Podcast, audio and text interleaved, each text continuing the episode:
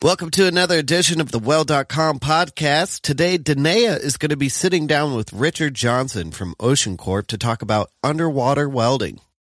Well, today I have Richard with the Ocean Corp, and we're going to go over some of the different types of diving, certifications, myths, pay. I know it's probably a big one. Um, so starting off schooling-wise, how much schooling does it usually take to become a diver? Or an underwater so, welder, I should yeah, say. Yeah, so a lot of folks, they have the idea, I want to be an underwater welder. Mm-hmm. And so because it's kind of a generic term, I'm going to weld underwater. And what a lot of folks don't realize is you're going to be a commercial diver, not just an underwater welder. So uh, the diving for a commercial diver is way more advanced and a lot more complex than being a scuba diver. Okay. So for our school here at the Ocean Corporation, it's seven and a half months. It seemed like a really long time. Um, but what we do is we teach not just diving. So, uh, we start off with a couple of N D T inspection methods. We teach M T and U T, okay. uh, which is actually used by divers underwater. Uh, then we get into, I call it the science of diving. So you have to learn some basic physics, and it's not overwhelming physics. It's more like, hey, if I go to the bottom of a swimming pool and I breathe out, the bubble gets bigger as it goes up, you know, simple, simple. physics like that. Okay. Um, So you get that, you get into decompression. Uh, so, you know, your body builds up uh, nitrogen in your tissues, and you have to come up slowly so it can off gas. And um, we get into treatment. So if you do get decompression sickness, you can get in a uh, decompression chamber. So the diver gets in, then they compress it on air, and the diver breathes oxygen under pressure, helps get rid of the residual nitrogen and build up, that kind of thing. Okay. Um, then we get into Uh, rigging, which I tell everyone, rigging is the most important class because if you can't rig, you can't move anything. Yep. And so uh, rigging, the equipment, and then it's kind of a shift from classroom into the actual diving where you're going to spend about ninety percent of your time in the water uh, versus classroom. Okay. And then so you'll get into your construction Um, with your air diving and your basic stuff. Then we go down to Galveston for a week where students are diving in a canal, and it's only about ten to twenty feet deep, but it's kind of murky water. Mm-hmm. So it kind of gets you an idea of working in pretty much commercial diving conditions, mm-hmm. uh, where you won't always have great visibility. Then the students come back and we do mixed gas diving, which will be mm-hmm. your deeper, breathe in helium, helium and oxygen mixture. And then from there, we kind of advance on. And pretty much one of the last modules we teach is underwater welding. So we start off with topside stick welding. Mm-hmm. Then we get into the underwater welding and burning. And so that's kind of the last ones we finish off with. So about seven and a half months to complete the school. Okay. Now, I, being a welder myself, how many welders do you have like come and take this course and think they're going to be an underwater welder? And like, how often are you actually welding underwater?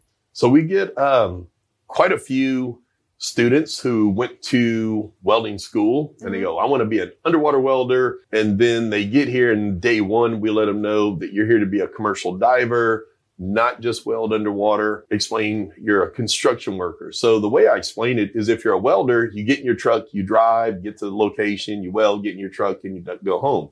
If you're a diver, you put your diving hat on, your helmet, you get down and get, that's your transportation to the work site. And you weld, you burn, you do your construction or whatever, come up. And so it's just transportation to get you to the work site. You're a construction worker. You just happen to be working underwater. Uh, as far as the amount of welding, uh, varies quite a bit. So if you're offshore in the Gulf of Mexico, not a lot of welding, uh, maybe some anodes. You might be doing some repair work. Closer in, inland diving, uh, you could be doing quite a bit.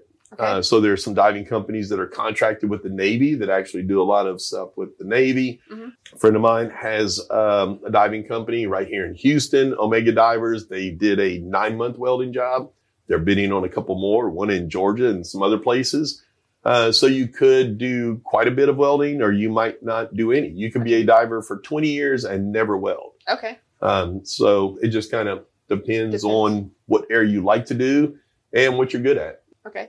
Now, when it comes to welding, are they, will they try to pull it up sh- like to the top side or will they always weld it bottom side?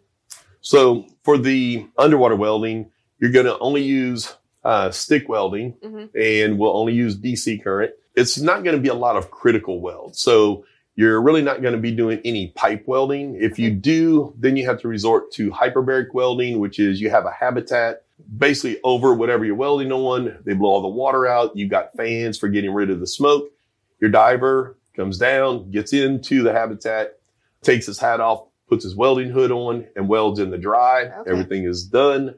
Take everything out, reverse the process. So again, transportation, and now I'm a welder. Okay. Welding in the dry. So if you have a pipeline, there's lots of nuts and bolts kind of stuff. So what'll happen is they might lay a pipeline and then they go, okay, we need to connect it so we can pump the gas or oil through it. So a diver will come down and measure it, pull it maybe over close to where it needs to be. And they go, hey, it's four feet too long. We need to cut off four feet. They'll pull the entire thing up. Your welders will go cut off four feet, weld the flange. They'll x-ray it, test it. All topside. All topside. Yeah. Drop the entire pipeline all the way back down. Divers will bolt it together. Um, then they'll run the pig, mm-hmm. nitrogen test, that kind of thing, pressure test it. And so that's okay. how they'll kind of do your pipeline welding, so to speak. Okay.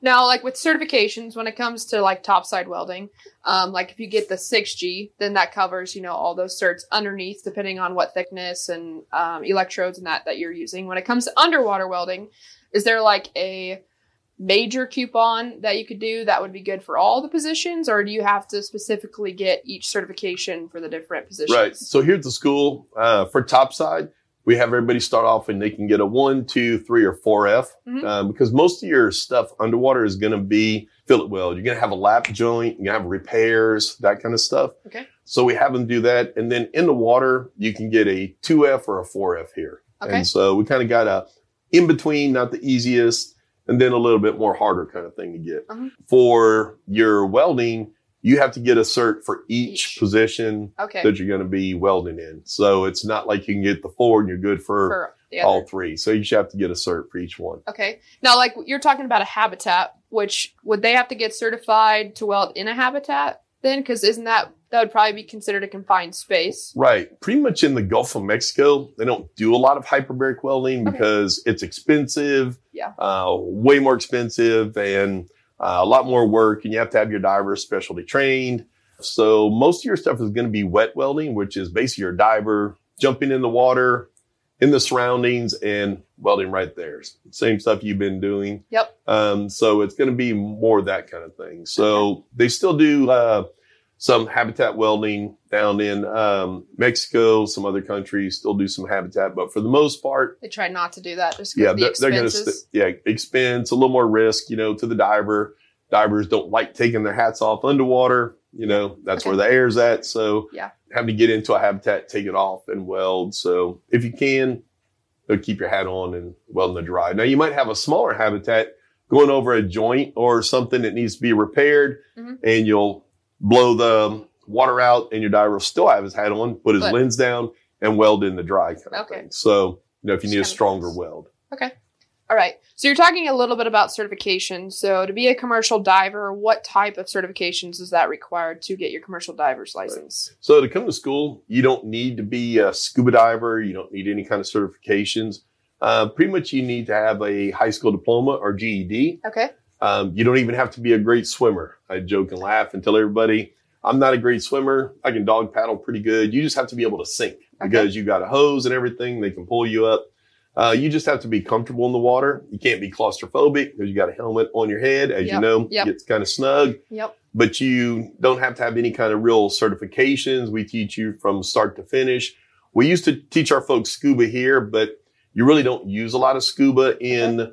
commercial diving because they want you to have unlimited air supply, and we want you to have communications with the folks topside okay. so they know what's going on, yeah, uh, that kind of thing. So we don't do the scuba. You really don't need any kind of certifications. The only other requirement to really get in school is you have to be able to pass a dive physical. Uh, the one we use for our school is not as intense and as involved as an actual dive physical. Okay. Pretty much the only things that are just jump out can't do is if you've got a heart condition or if you have asthma or you have to have an inhaler. You're underwater, can't pull your nope. puffer out and take a breath. So yep. uh, heart conditions, if you've got some folks that have had some head injuries where they were in the hospital you know, more than twenty-four hours. Might have to have a neuro depending on when it was, how bad it was, that kind of thing. Okay. If you take medications, it doesn't mean it disqualifies you. It's more of a, what do you take? How often? If you're insulin dependent, yeah, probably not going to be able to be in the water, and then you need a shot. Yeah, Can't yeah. really get it underwater. So nope. a lot of that stuff, if someone is questioned about something, uh, we'll turn them over to our uh, school doctor. And he's a hyperbaric slash diving specialist, and he can answer yes or no. If it's a maybe, what you'll have to go through to go through that. But we pretty much all the way through, start to finish, all the certs, the training you need. Okay. Now, probably one of the biggest questions is how much money you actually do make. I know there's lots of myths out there of actually how much money you can make. Right. And I know um, depending on the level that you go also usually means more money as well. So first off, I guess, let's maybe talk about the levels. Okay. And then maybe like pay-wise, pay scale of kind of what we're talking about there. Right. So, yeah, one of the things that um, I've seen a lot of stuff out there in social media. You know, I'm going to be an underwater welder now. I'm going to make three hundred thousand dollars a year. And I laugh and I tell the students, if it paid three hundred thousand dollars a year, I would either be on my sailboat in the Keys or I'd be underwater welding. Yeah. So doesn't quite pay that much. So the way it works is when you come to our school and you graduate, you can go two different directions. One, you can do inland, okay. which is rivers, dams, bridges, water treatment plants, sewage treatment plants, nuclear plants. Uh, water towers, the big water towers. We actually have divers get up on top, get in, inspect the inside, do maintenance on those. Okay. Like I said, the water treatment plants, you open up a manhole mm-hmm. and you crawl through a pipe that's flooded with water underground kind of thing. Mm-hmm. So for inland, when you get out of school, you're basically considered a diver. Okay. When you want to go to the Gulf of Mexico, which most of your work is going to be out of South Louisiana and Texas. That's probably ninety-five percent of your oil and gas work here in the U S Uh, you start out as a tender. So you're kind of the lowest level person. Uh, you're holding the diver's hose. You're tending the diver's gear, running equipment, setting up rigging, running the decompression chamber. Essenti- then, essentially a welder's helper. There you go. Equivalent to a welder's helper. Okay. Then from there, you move up to lead tender. So everything offshore is done twenty-four seven. Mm-hmm. And the, the reason it's done twenty-four seven is it's expensive to have a dive boat or a barge out there. So a small inspection boat doing shallow work can cost an oil and gas company twenty to thirty thousand a day. Okay. And a big construction boat or barge can be into several hundred thousand dollars a day. Because when those aren't running, it's costing them money. There you go. So they want those things running, people working twenty-four seven. So you got your day shift or night shift, twelve hours, seven days a week. Uh, from tender, you make lead tender. And I tell everyone, the world starts to turn. So your respect level goes up. Your pay goes up some and responsibility goes up. So now you're over the crew. You get m- much more dive rotation. Doesn't mean you won't dive right out of school. Uh, but the reason is they're not going to just let you get out of school and, just get and in the- say, hey, we need to go jump you in two hundred feet of water and put this complex stuff together in zero visibility. Because you don't have the experience. Yep. It's kind of like any job. You got to work your way up to that. Right. Position. So they'll start you out at maybe twenty feet and hook up an anchor. Mm-hmm. And then they'll go, okay, we're going to let them go sixty feet, jet some pipe, do this. And a little deeper, a little more complex, work your way up to it kind of thing. Or work your way down to it. Yeah. So um, once you get to that point, you make lead tender. I tell everybody, once you make lead tender, the world turns. Life gets much better. You're diving a lot more. And then from there, you'll go to diver. Once you make diver, that's when the world doesn't turn, you go to a whole other world. I call it getting in the club. Okay. Once you're in the club, the commercial diver club, it's a pretty cool club to be in. You know, you'll think there's less than five thousand commercial divers in the U S Okay. out of four hundred and something million people. Yeah. It's a really, really small group. Once you're in, you eat, you sleep, and you dive. The grunt work pretty much goes away. Working people, welders, riggers, I call those are working people. Mm-hmm. A lot of them don't really like divers because they think they complain a lot and all they do is eat, sleep, complain, and play in the water. Mm-hmm. And they usually say that because a lot of divers eat, sleep, complain a lot, and play in the water. Yeah. But what they don't see is when a diver gets in the water, they are expected to produce. And so, you know, they just see them jump in the water, but, but when that diver's down, they are getting there as fast as they can, and they are getting as much done as they possibly can because the guy, the company man with the white hat who's signing that ticket if you go down and you don't do what you're supposed to do, you're going to stand out. But if you're on the other side, you produce and you plan your dive, you know, that's how you move up. That's how you get more jobs, kind of thing. So it's, you know, I've been on several jobs where you got Joe Welder over here is like divers are this and that and the other. And two o'clock in the morning and you've got some seas and you go, do you want to get in the water and do it? I'm not getting in the water. There's sharks in there. Mm-hmm. So yeah. It's kind of a trade-off. So the other thing is when you come out, diver has to give their body a chance to recover before you can get back in the water, um, you know, work them hard again. Yeah. So once you make diver, uh, then you can start doing deeper stuff. So you can go to, from surface applied air, you go to mixed gas, and that's going to be one sixty-five or so, depending on the company. Um, down to about three hundred feet. Okay. And so you're breathing a helium oxygen mixture coming up, and you're, the deeper you go, the less time you have to work. Okay. And so the deeper you go, they're expected to produce more. That's why we start out twenty feet of water. You have all day to work, two hundred fifty feet of water, not a lot of time. Okay. Uh, after about five years or so, you've got some deeper mixed gas, more complex dives. You have the option of becoming a saturation diver. Okay. Depending on who the diver is, um, some people refer to saturation divers as the elite divers. I'm like, nah. The difference is you're going three hundred to one thousand feet. And it's technically, if you want to speak, one dive. Because what happens is, typically it's in the U S, it's going to be six divers get in a chamber, uh, saturation chamber.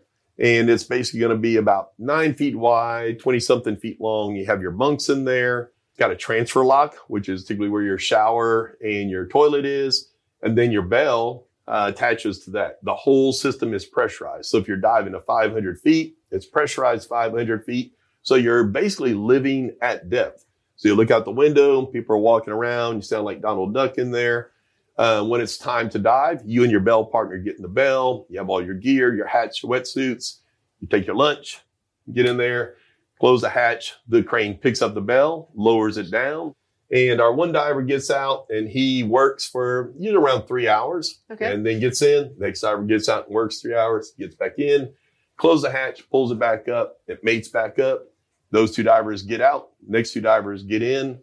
And keep everything going. Now, how long can you stay in one of those chambers? Typically, they're going to go, it, everything's twenty-four. And so they'll do six hours.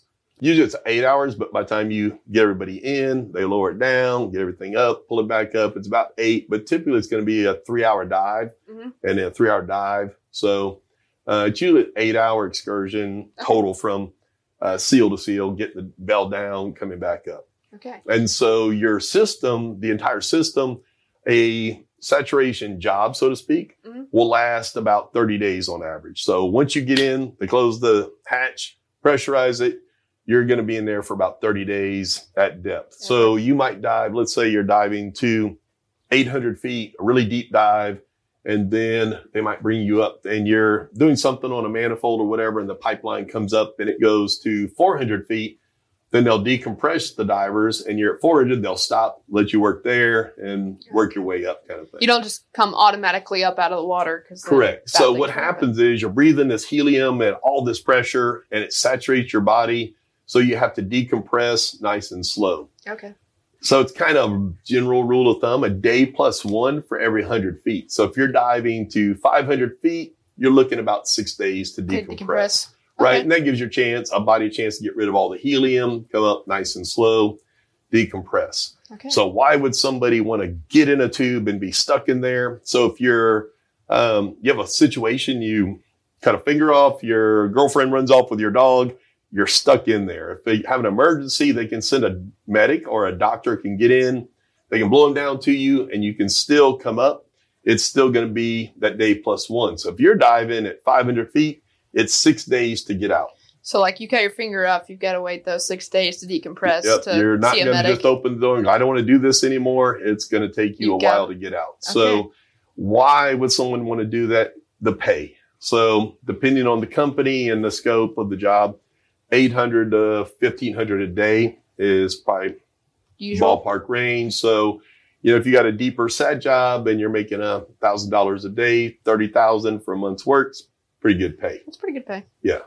So like how, like in your lifetime, how long could you be a saturation diver? Can you be it like your entire life or um, what requirements? What happens is a lot of guys that do saturation diving, they will also do a lot of the mixed gas diving. It okay. doesn't mean, so the way it works is they'll have the newer divers, they'll start on the shallower stuff. Kind of depends on the scope of the job as well. If they have something complex going on, they're going to have a more experienced diver come in, even if it's shallower. Okay. So they're going to want someone, again, the company man doesn't care about anything other than getting it done as quick as possible. Yeah. So you might have some experienced divers with some newer divers on shallower stuff. And then once you get into your other stuff, you'll have the guys do sat and mixed gas. You'll have a lot of divers only do mixed gas because they don't want to be stuck in the tube with five other people that they may not like. Yeah. So, uh, and you can make really good money as a mixed gas diver because the way it works is you're getting an hourly rate. You're paid twelve hours a day, seven days a week, everything over forties, time and a half. Uh, so you're getting your hourly, your day rate. And then once you start diving, the first fifty feet, you don't get paid. Okay. fifty-one to one hundred, you know, you get paid. And then one to two hundred and two hundred, three hundred, you know, per foot, the deeper you go, the, the more, more money, money you, you get. Yeah. Okay. So you can make really good money as a mixed gas diver, mm-hmm. and you're not stuck in the tube, tube the whole time. And you can yeah. come out the next or the day of. Yeah, you don't you have just, to decompress. You, you come out, you get in the decompression chamber, and you sit there and you breathe your oxygen, and you read your book, and you know you drink your coffee and your water or whatever, and you get out, and you you're go back go. to your room and the galley, and you eat and sleep and hang out kind yep. of thing. So like being a deep sea diver, like being out on the oil rigs and platforms, how long are they usually out on those platforms before they come back inland? So one of the things that's kind of um, stressful as far as diving lifestyle goes, there's a lot of folks who go offshore, might work fourteen and seven. I mean, they go out for fourteen days, they're in for seven. Okay. Uh, a friend of mine is a boat captain, big boat. He goes out for thirty days. He's in for two weeks. Okay. For divers, uh, we have, we call it the season. In the spring and summer is when they stay busiest. Uh, but the way it works is you might go out for a week, come in for a day, go out for a month, come in for a week, or you might go out on a one week job, but then pick up a four week job okay. without coming in. Okay. So you don't want to turn down work because yeah, then, you're busy making money. Yep. The longest I personally ever stayed out was ninety days straight. Okay. Job to job to job. Mm-hmm. I wanted to move up as fast as I can, make as much money as I could. ninety days is a long time to be stuck on a boat. Typically thirty days is they try to rotate you in and let someone else go offshore kind okay. of thing. Now kind of stepping back a little bit, like you, you said you started out as a tender. Like on average, how long is that time period that at least you would recommend being a tender to get all that experience before you move up to lead tender? Right. So the, a, a lot of this is what re- really neat that I liked about the diving is it's dependent on you. How aggressive are you? This industry will weed you out if you're lazy. Okay. You're not motivated. You don't take the initiative to think ahead, plan ahead kind of thing. So it can take, how long does it take from the time I graduated school to make diver? Everybody wants to know. One to three years. What is that based on you? And so the way it works is, let's say we graduate the same time, we go to work at the same company, and they go, hey, we have a six week job, really long job. Great. We go out, and after three weeks, I go, hey, I miss my girlfriend or my buddies or whatever. I'm going in, and you stay out. Well, you just made three weeks more money mm-hmm. and three weeks more experience. You mm-hmm. do that throughout the year. Who's going to move up faster? Yep. Well, you will, so it's because you got a, more experience, kind you of made on more you money. And right. So how, how aggressive are you to move up? So my whole thing is push, push, push, work, work, work, make diver. You okay. know, that's the whole thing. Make diver. And then you can kind of relax Thanks. a little bit, get in the club. And then yeah, it's worth the, kind of the sacrifice and the push to get, you know, to that level. Okay.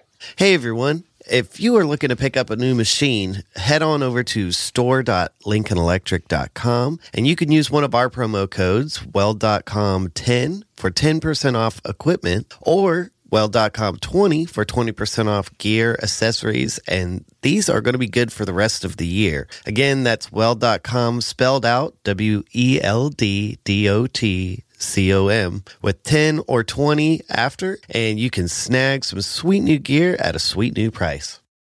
On average, like the lifespan of a diver, I know that's a big, I mean, there's a lot of myths out there of, oh, you, you know, eight years and on that, you know, day one after those eight years, you're dead. Like right. what? That's, yeah. So that that's, um, that's one of the most common things is, um, uh, what diving does to a diver. You know, it crushes your bones and it boils your blood and cuts your life short and everything. And I actually spoke to someone, they said, yeah, you can only do it for eight years and then you die. And I'm like, well, what if you go like seven years and ten great, months? Are yeah, you still good? Or, or what if you go like two days over? And mm-hmm. uh, so there's total myth, misunderstandings of that. Uh, what happens is you have a lot of divers. They go into diving in their twenties, their thirties, their forties. They make a bunch of money. You know, they pay off their house, their condo, sailboats and Cadillac and gold Rolexes, which is what divers tend to do.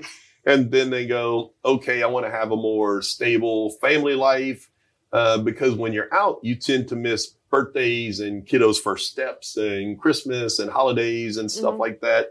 So it's kind of stressful when you're going, okay, I've done this thing and now I want to go do something else. So I'm going to go be a florist or a welder or whatever you want to do. Mm-hmm. Or what happens is your divers get to a certain point and they become supervisors. So you're still in diving. You're just not getting in the water. Or they'll go get an operations manager. So okay. they're in diving, but they're just coordinating stuff and they go home every evening. Or they do marketing for a diving company, which is a great job. Mm-hmm. If you can get one of those. So, but you still have to know how to, you know, talk diving kind of thing. Yeah. So it's not that it shortens your lifespan. You can do it as long as you stay healthy. I know okay. guys who are doing it into their sixties. Okay. But it is a physical job. You're a construction worker. So if you're a welder, you can do a lot more in your twenties and your thirties than you can in your fifties and your sixties. So yep. it's kind of a trade-off because when you're young, you might have more energy and be able to last longer. But when you're older, you, you have, have a lot experience. Of knowledge. Yeah. And so what takes this guy working really, really hard an hour to do, the older guy might come in and go, I can't move quite as fast, but I can get it done in half the time. Yeah, yeah. And so it's kind of a trade-off. So uh, like I said, I know guys do it, you know, up into their sixties. But for the most part, you get a little more risk for doing deeper stuff. So you won't find a lot of older divers doing a lot Deep of mixed stuff. gas stuff, deeper stuff. Okay. But yeah, there's no real age limit, so to speak. I just go, all right, I've done this thing and I want to go. So yep. I'm actually a third generation diver. My dad and grandpa were divers, twenty-five years, twenty-six years as active divers. So there's real no age, age limit, limit to just the depends on your you health. Stay healthy. And- right. So it's typically not the uh, the diving lifestyle. It's how divers tend to live, live their, life their life on the beach. Real similar to a lot of welders like to spend their money on doing fun stuff. And yep. it's not always the healthiest thing. Yep. So a little drink here and there kind of thing. Yep. So, so really no age limit. Just depends on how you right. want to live your life kind yeah. of thing. So you're in the deep sea. Obviously, there's uh, creatures that live in that deep sea. Right. Um, like one of the myths maybe be like sharks are going to come and eat you or anything of that nature. I don't know if you can maybe explain some of that um, right. out in the field. And again, there's lots of stories and everything out there about the sharks. And uh, we've had students come through and they're like, yeah, my uncle was a diver and he was welding something and the shark came and he had to fight it off with a wrench. And I kind of laugh and I'm going, no, I can tell you where that story originated from. They're like, where? Way back when, when I was diving, I used to tell the ladies in the bar that story to impress, impress them. them. And I learned it from my dad, who used to say it then. Say and it he then. learned it from my grandpa back in the forties. So I have never heard of a commercial diver being attacked by a shark. Uh, you have a hat and a Bella bottle steel tank on your back. Um, there's hoses and cables and noise and you're not food. They kind of check you out and swim off. They don't come up, bump you, bite you, any of that. If it's a big shark, you kind of keep an eye on it. So, yeah. Uh, but really, a lot of times you're diving in zero visibility, can't see anything. So you might not even right know there. that the shark's there. You wouldn't there. even know it's there. One of the things that's a little awkward is barracuda, big, long, ugly fish, big teeth, and they tend to hover next to a diver. They don't bite at you. They don't try to get in your way or anything. They keep you company like a dog. Oh. They just kind of sit. You look up and, oh, oh, there's hey. a fish. You know, and they just kind of sit and they don't mess with you. Don't bite at you. Super fast, uh, ugly fish. But you get so focused on what you're doing. That you don't, you don't worry about even. that stuff. Eels or stuff like that. Don't stick your hands into dark places you can't see kind of thing. Okay. So I don't know what's in there. I'm Check not putting my hand in. You got your light. Look it in and go if you're reaching or rigging something. Yeah. So, but for the most part, jellyfish, you might get, you know, something in a wetsuit, little thing, and you got your meat tenderizer or whatever put on, but nothing really, really bad. So sea critters, really not a, not a huge issue, not a concern. Right. Me being a female, I guess, how common is it to see female commercial divers? Is it not really a thing, or are there still women out there being commercial divers? Right. So this was uh, another one of those kind of missed things that uh, uh, women can't be divers because of the pressure and this and that and the other. In the last couple of years, we've actually seen more and more an increase in ladies diving.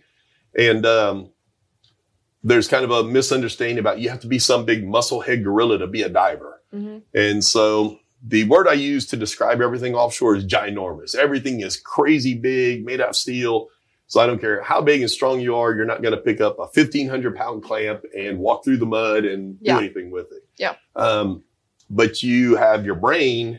And you go, well, I'm not strong enough to pick it up, but I have tuggers and I know how to rig stuff. And I've got the gorillas up top who can run all this stuff, and I can move anything, anywhere, including an entire platform to position it, put it in place, pull it up, that kind of thing. And um, I tell everybody the story way back in the day when I was uh, a little less enlightened, so to speak, mm-hmm. a little less wisdom. I was a lead tender at a shop. And we had a lady who is the lead tender from another shop. She came in and she wanted to be in charge. Back in the day, I had that, hey, little lady, I'm going to be in charge kind of an attitude. And the supervisor goes, okay, well, we only need one. So got a whole truck full of uh, oxygen and air bottles and everything. Need to go on the boat. Whoever can load the most, the fastest gets to be in charge. No problem. I go over, pick up two, go rocking on over, putting them on the boat. She takes off. Comes back with cherry picker crane, picks up the whole rack, moved it over. And I'm like, okay, swallow my pride. She's like, I'm day shift lead tender, you're yeah. night shift, and I like my coffee with sugar and two creams. And every day I showed up and I had her coffee just right, ready to go. So you win, yep. you know, admitted. And so that was the turning point when I learned it doesn't matter if you're a big musclehead gorilla.